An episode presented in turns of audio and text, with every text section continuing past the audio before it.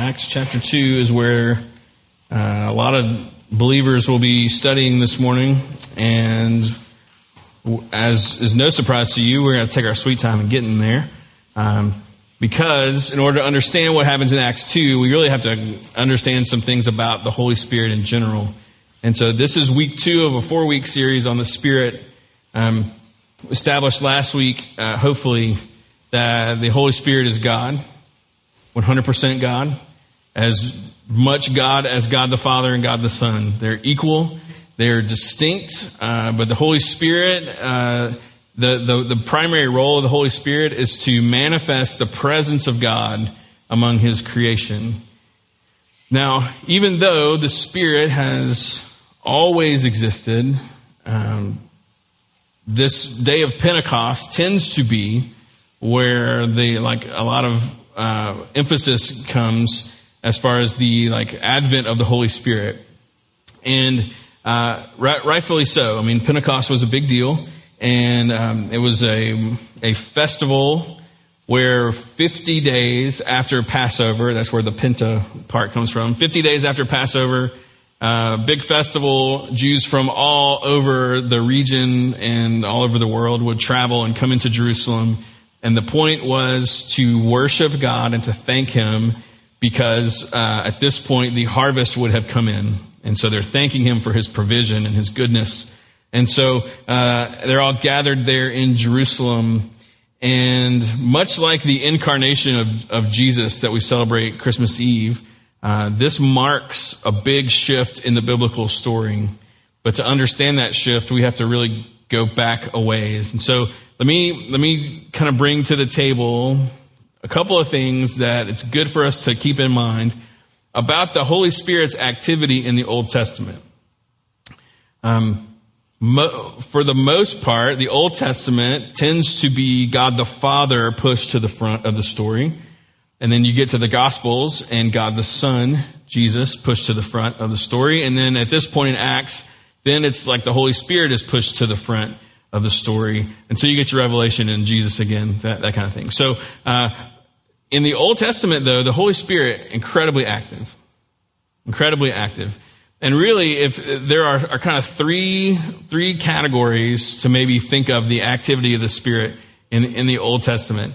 Um, the first one is that uh, the Spirit is at times manifesting the invisible presence of God among uh, his creation, right? So the presence of God is this, this unseeable, like energizing, like creator God that's there. And there are times when the Spirit would take that invisible part of it and make it tangible, not necessarily visible, but tangible, okay? Let me, let me sprint through some examples.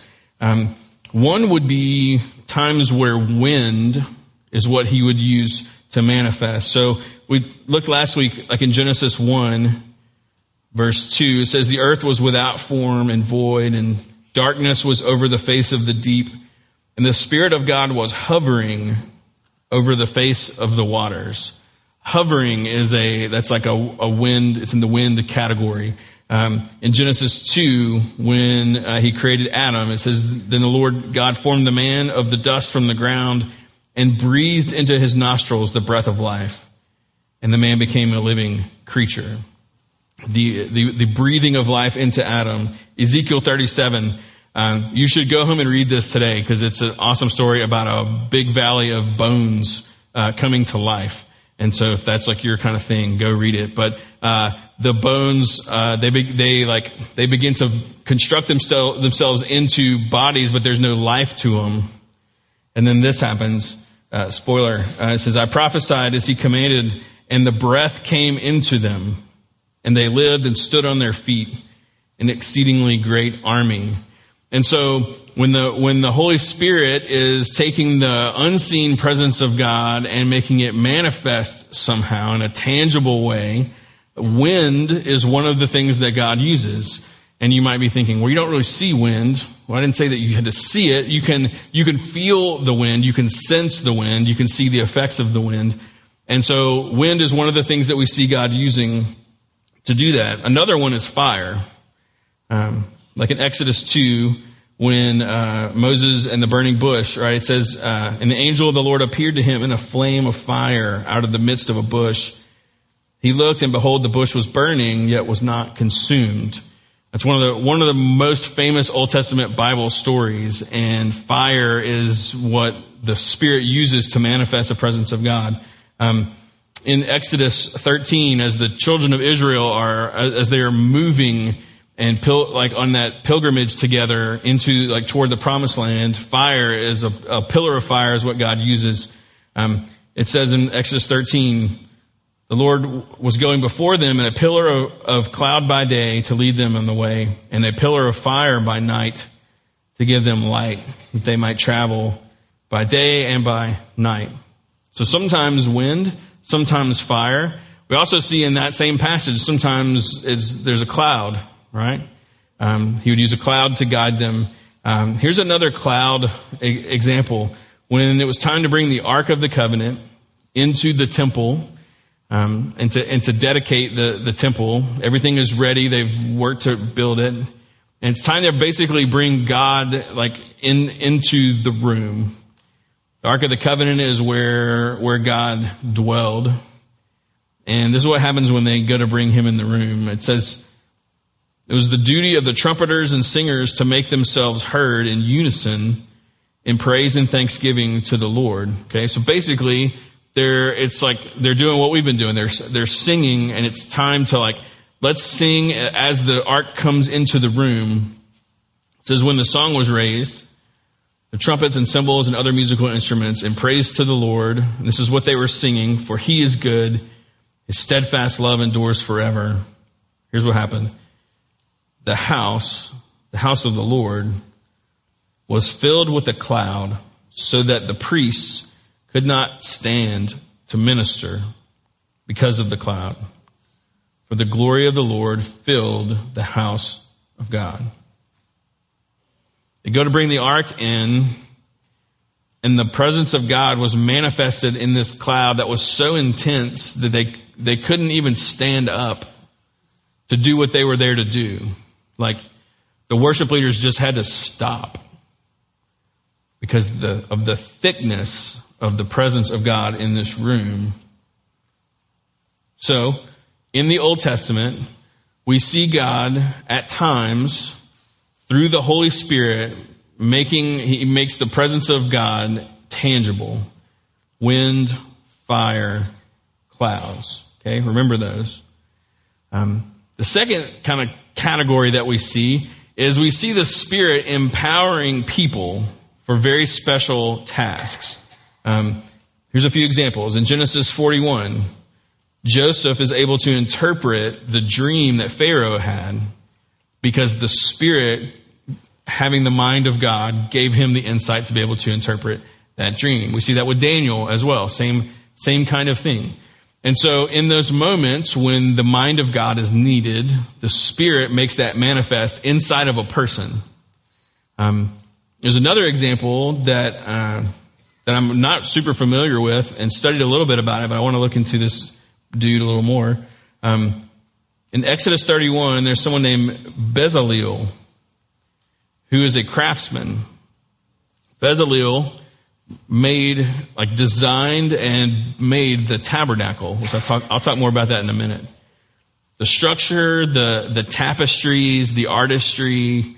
Uh, Bezalel was a creative. Bezalel was like a builder. Um, the Spirit showed him how to do this thing. The, the, the creativity and the, the brilliance of this room, what this room needed to be in order to be the like mobile house of the Lord. Bezalel was empowered by the Holy Spirit to be able to do that. Um, we see the Spirit empowering prophets who would be able to stand up and, and, and offer a word from the Lord.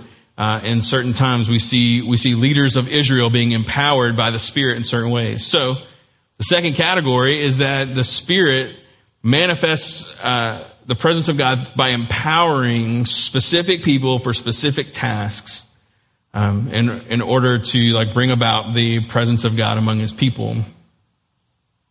The third thing is that the Spirit manifests God's presence in the tabernacle and in the temple. Okay? The tabernacle was a, it was, it was mobile. Okay? It was a, it was a tent, but not the way that we're thinking about a tent. It was a fancy tent. And it was big and uh, structurally very sound and uh, ornate.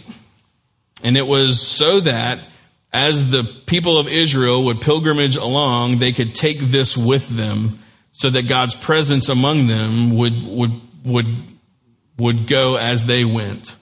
Um, the temple in Jerusalem is obviously a stable thing that they would go to.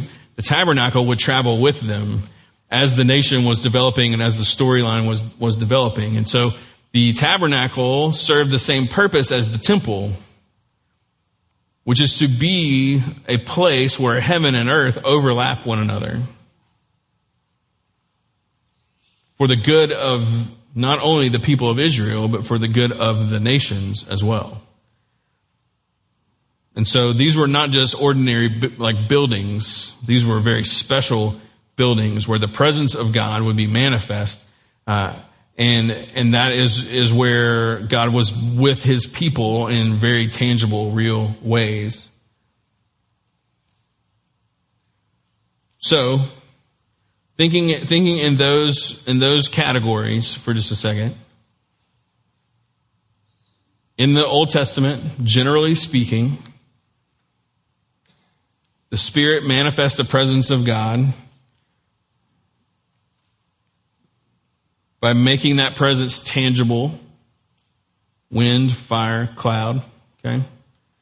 And through the empowerment of specific people for specific tasks, and in the temple and tabernacle, okay?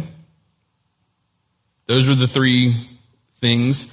Those were the ways that the Jewish community was used to God making himself known among them. Wind, fire, cloud, specific people, you go to the tabernacle, or then when the temple was built, you go to the temple. That was is the context into which Jesus is born and grew up and ministered and died and was resurrected and, and appeared for 40 something days and then ascended and told the disciples to go to Jerusalem and to wait.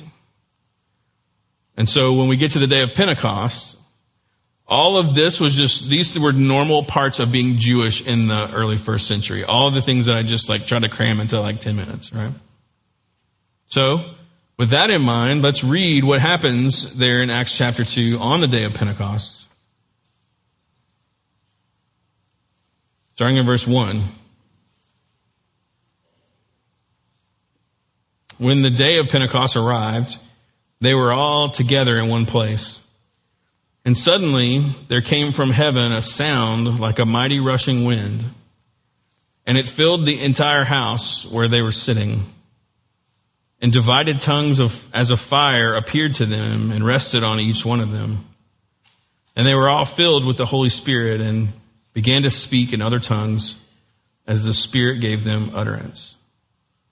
Okay, let's, let's stop right there. There's more to the story, but we're going to we, it's too much for today. Now, I grew up around church. A, lot of you grew up around church, read that story, and to me, it's always super weird, right? Like it just sounds like this bizarre turn of events. But let, let me read it again. Let me add some commentary in. Let's try to experience it though, like a first century, like Jewish person would. Um, especially a first century Jewish person who had like walked with Jesus a little bit and was his entire world had just been turned upside down. So verse 1 when the day of Pentecost arrived, they were all together in one place. Okay? Now this this where they were was probably the upper room where Jesus had that Passover meal with his disciples, where the last supper happened. Okay? So they're back in this room for the first time since then. Okay, the eleven, the eleven who were who remained, um, plus there were another uh, 109 uh, or so who were also followers of Jesus who um, were a part of the instruction of to go and to wait. And so they're probably crammed in a room, but they're in a room, but a room that was not just any old, any old room. Okay. Verse 2. Suddenly there came from heaven a sound like a mighty rushing wind. Okay, now what do we know about wind? God shows up in wind, right? Like that's that's familiar to them. We know the stories of wind. It says it filled the entire house where they were sitting. What did what did the cloud do when it entered into the temple when the ark came in. It filled, it filled it.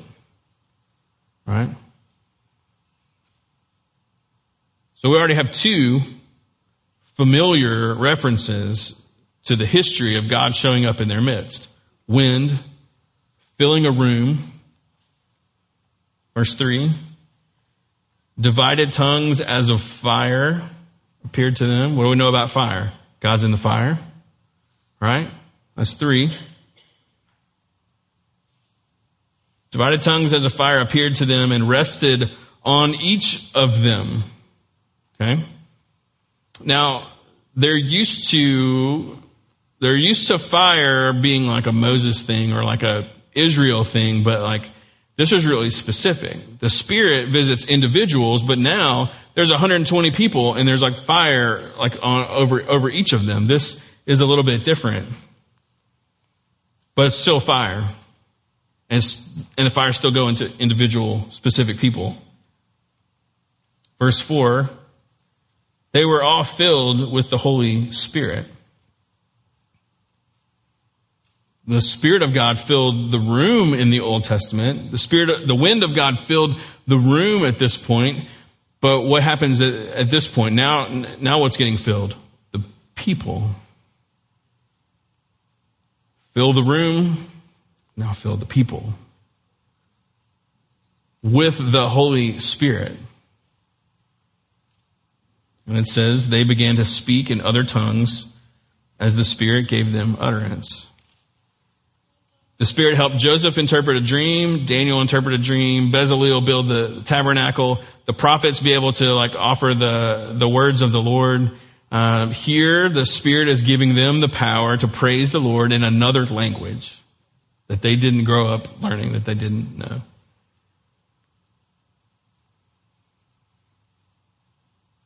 We read that through Western 2021 eyes, and we're like, man, that must have been weird. But to them, God is checking all the boxes, isn't He? He's bringing the tangible manifestations through wind and through fire. He's bringing back that filling of the room, but now the filling is not just of the room, it's of the people. He's, he's bringing back the empowerment of specific people for specific tasks, but instead of it just being this guy and this guy and this guy and this guy, now it's all, it's all of them, all the men, all the women. Whoever's in that room, it's happening to all of them. It almost feels like the one thing that's missing is the building part of it, you know? That this upper room is now like, should be like a sacred space, right? That you can go see on a tour or something now. But Jesus has already told them, hey, it's not going to be a building thing anymore. Remember when he kept telling them, don't get obsessed with this temple. It's all, it's all coming down because it's not a building anymore.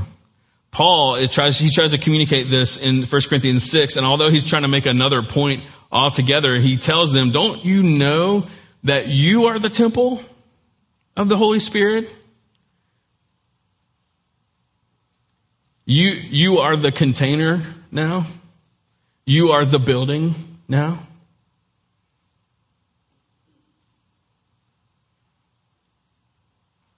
All of those categories are met in this day of Pentecost.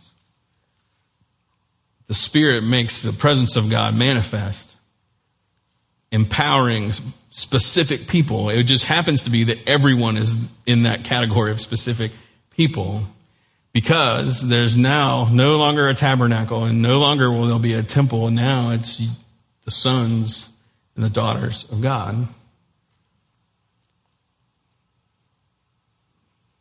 This is why everything has shifted at this point in the story, like the biblical story.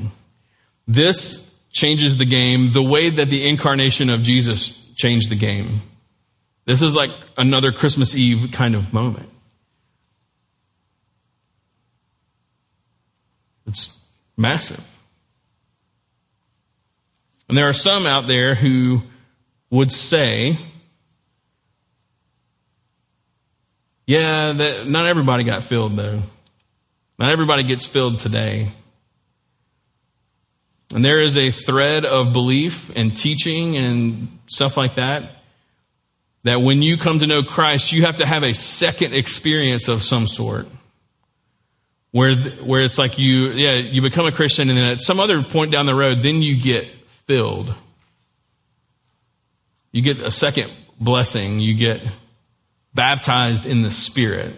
As if it's like stage one and then stage two, if, if you're spiritual enough, if you're good enough. And I will talk in greater detail about that in week four. So if this is intriguing you, uh, come back. Um, let me just say that there is no scriptural basis for a second experience. The scriptures are clear that when, when you come to that point and you realize that Jesus is your Savior, and you come to the end of yourself and you look at Him and you say, you, you're it, man. When you cross from death into life, the Spirit fills you like the Spirit filled that temple in Second Chronicles 5. And you may say, Well, I don't really feel full. Well, friend, that's another sermon. The issue in that case is not because God hasn't done it, you know. And there's room for that. But today, it's about the fact that God has done it, that God has filled you, and that you sit in this room. If you are a, if you are in Christ, you are full of the Spirit. Don't let anybody tell you otherwise.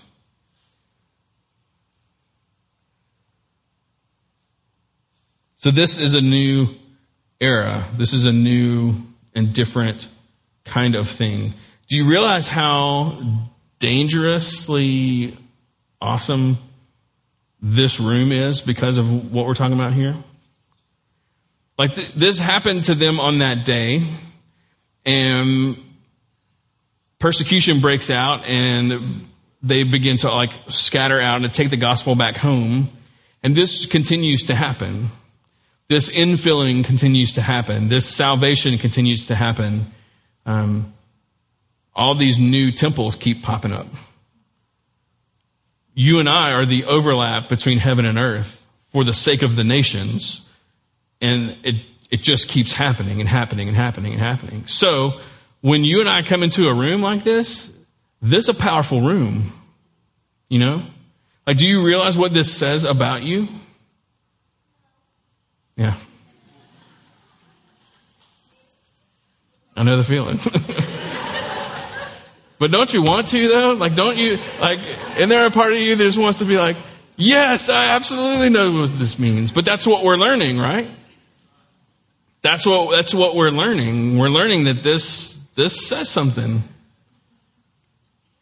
This says that as you, like, whatever you are going through right now, you know that you can do it. Not in like a, like, live your best life now kind of way. I'm talking about like, when you look at your life and you're like, man, I really want, I want my life to morph into this kind of godliness. That's why Paul says you can do all things through Christ who strengthens you. Because he gets it. Because the Spirit of God has filled you. So yes, you can, yes, you can study the scriptures more deeply. Yes, you can pray faithfully. Yes, you can walk in certain spiritual disciplines. Yes, you can forgive that person that hurt you. Yes, you can heal from this super deep wound. Yes, you can walk in freedom from this addiction. Yes, to anything else that I could say as I just keep going and making up things off the top of my head. Anything that I could come up with, the answer is yes. Not because you're awesome, but because you have been filled. Because you're a walking, talking, breathing, living overlap of heaven and earth. And not just for you, but for others as well. This, this, is, this is incredible. But certainly there's a part of us that's like, then why does my life look like it does, you know? As I said earlier, earlier, there's room for that discussion, but let's just make it clear that a part of today is so that we know it isn't because God's holding out. It's not because he's holding out. He has given us everything we need for life and for godliness. And this is a part of it. I think this is a part of why Jesus was like, I really need to go. Because it's about to get so good. Make no mistake, a lot of these people were killed. Okay? Not saying that he's, this is guaranteeing an easy, stress free life. He's like, no, it just means that whatever happens, you can, you're going to be fine because of whose you are. And so we have to ask that question, right? Like why, why don't, like if this is true, then why don't I feel powerful? You know?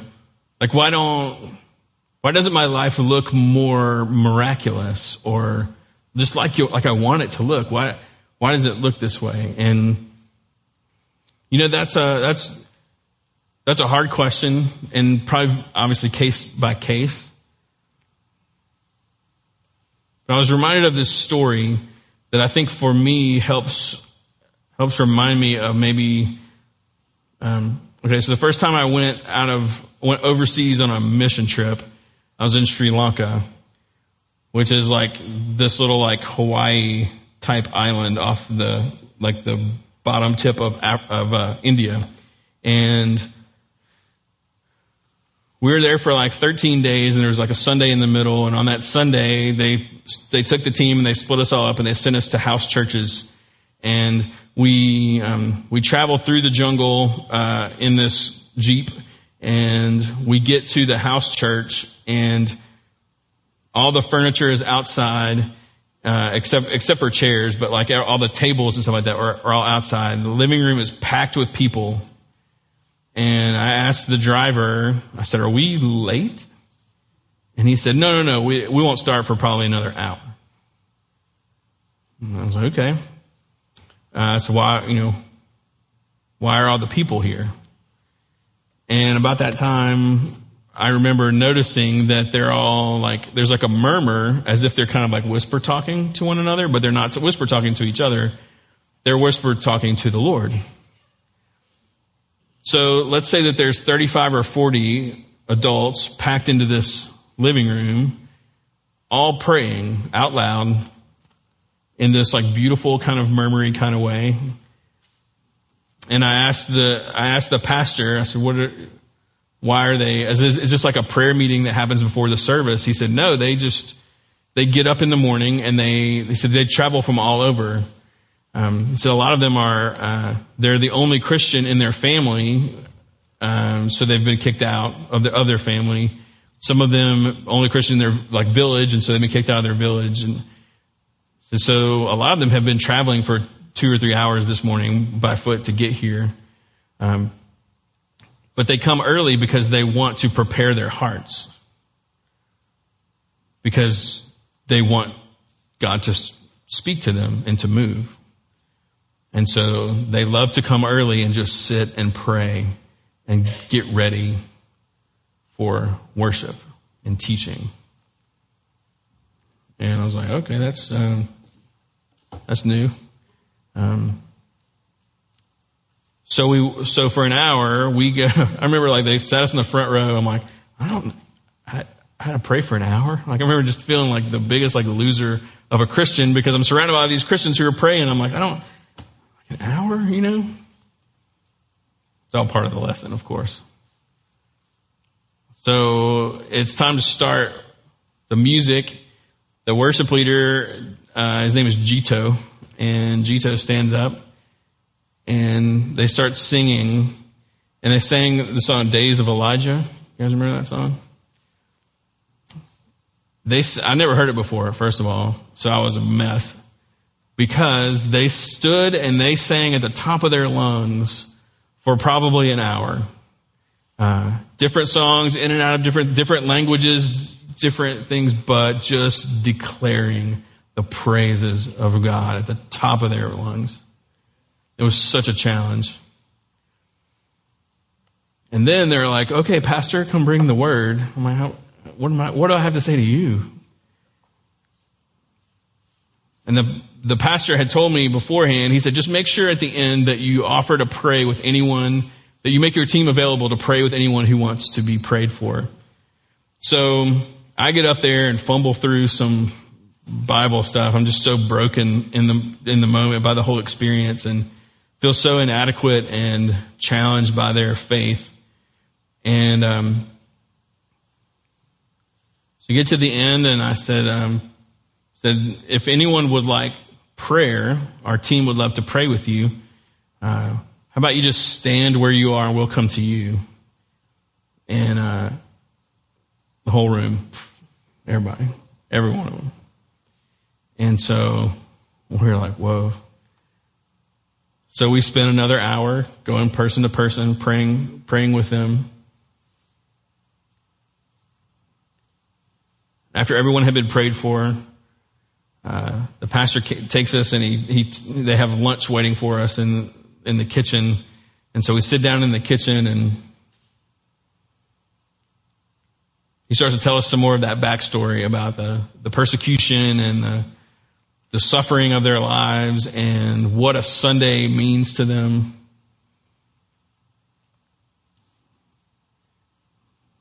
And I, I remember us like hugging it out and getting in the Jeep and driving back to um, the place where we were staying, and no one said a word. And in reflection of that, I mean, this was 20 years ago for me, and I remember it like it was yesterday.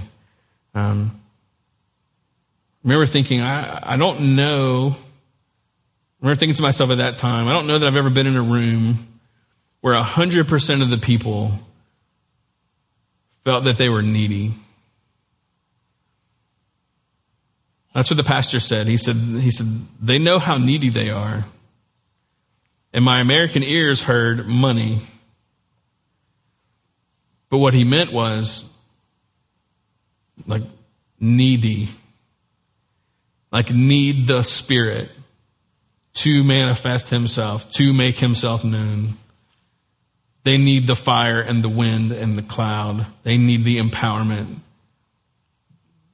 They need to walk in the fullness of what it means to be the temple of the Holy Spirit.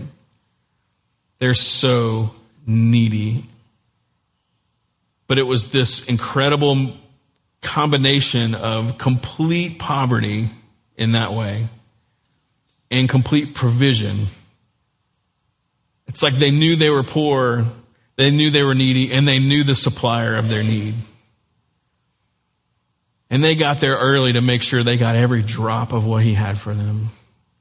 And they had to, they had to get it all because they were going into the unknown ahead of them. And they were walking away with smiles on their faces, full, you know. And it's not that they got filled up in that worship service. It's like they were reminded that they are full. And that's different, you know? That is different. When you're reminded of who Jesus is and what he has done and what God himself is providing for you as his son, you as his daughter. The empowerment for the mission of what it means to be the temple of God for the nations. Um,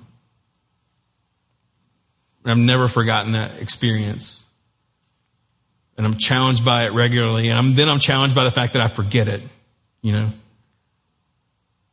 Sometimes I think it's easy as Americans to just, we're just so comfortable and we're just so, just whatever, that it's like we forget what it means to be desperate for the activity of God in our lives. That's a part of what coming to church should do for us, right? Like, I'm not saying we should get here an hour. I'm not saying we have to like mimic what they're doing. I'm just saying that that heart of like, I've got to hear from God today. Even if I've had the best week of my entire life, I've, I've got to hear from God today. I'm desperate for Him to move.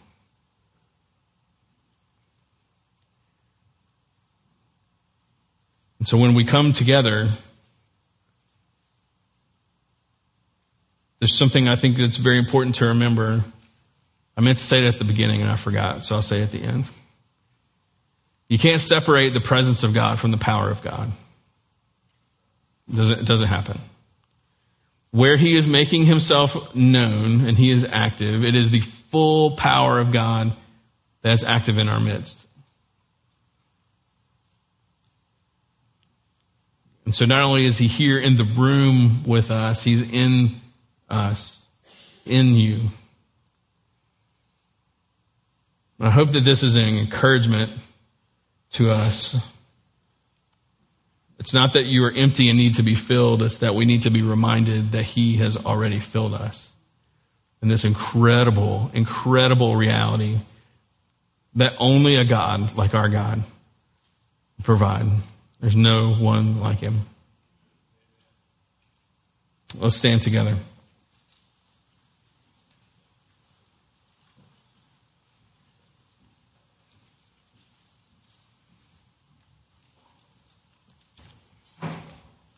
Lord, it's so easy to, um,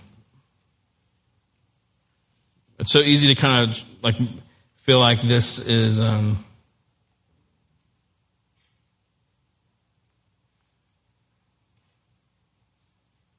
I don't know, like this is something that is more complicated than it really needs, than it is in reality. Like it is as simple as you bringing the power, like the resurrection power into our lives. Like it's, that's just what it is. We're really good at complicating things and overthinking stuff and overanalyzing it, but the end of the day, it's just about you, your priority of being with us to the point where you would send your son to die in order to free us from the bondage that was separating us from you, and then filling us with your own power so that we can really live the lives you, we were created to live in the first place. It's unbelievable.